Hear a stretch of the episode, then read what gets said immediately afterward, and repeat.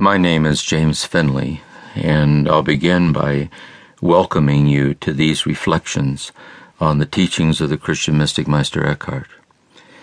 I realize that some of you listening to these reflections are already very familiar with Eckhart. In fact, you've perhaps been uh, sitting with Eckhart and praying with Eckhart and meditating with Eckhart for quite some time such that he has become for you one of your spiritual teachers or one of your guides on the spiritual path. I realize, too, that there are more of you who are somewhat familiar, but not quite so familiar with Eckhart. And some of you who are very completely new to Eckhart. You've not yet had the opportunity to turn towards his teachings, to see how they might help you in following your spiritual path.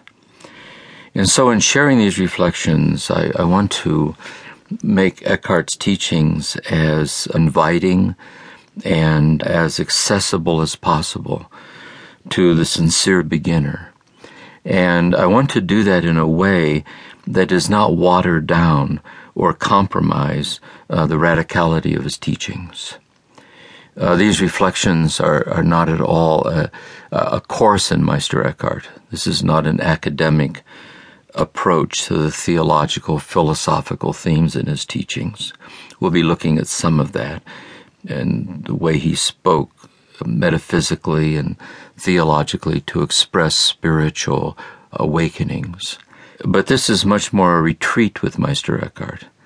That is, it's much more an attempt to turn towards Meister Eckhart for uh, spiritual guidance.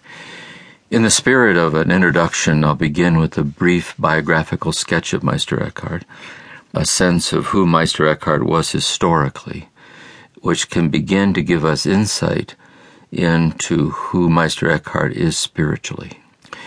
Meister Eckhart was born in Germany in the year 1260.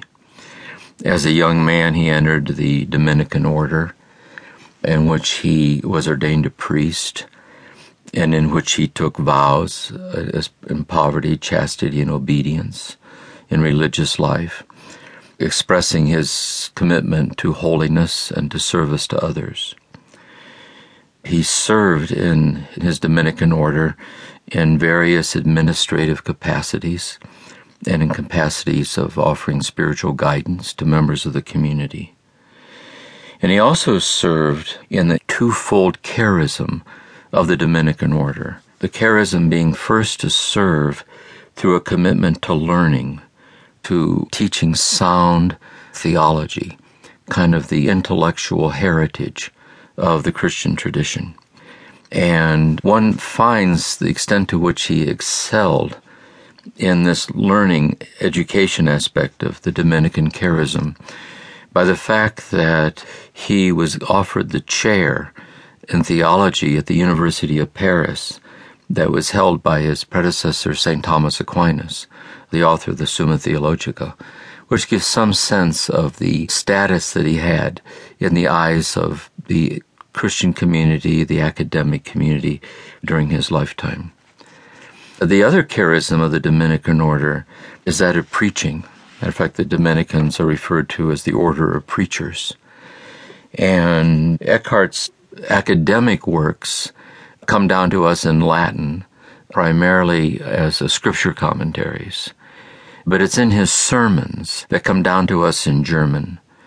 And his sermons had a very profound effect on people who listened to them so much so that they committed themselves to writing them down, uh, comparing notes and coming up with a kind of a final draft, kind of an authentic expression of the sermon. And they distributed these sermons as people who were touched by and sought to learn from the spiritual guidance that he offered. So there's two meanings that we might say to the term Meister, Meister Eckhart.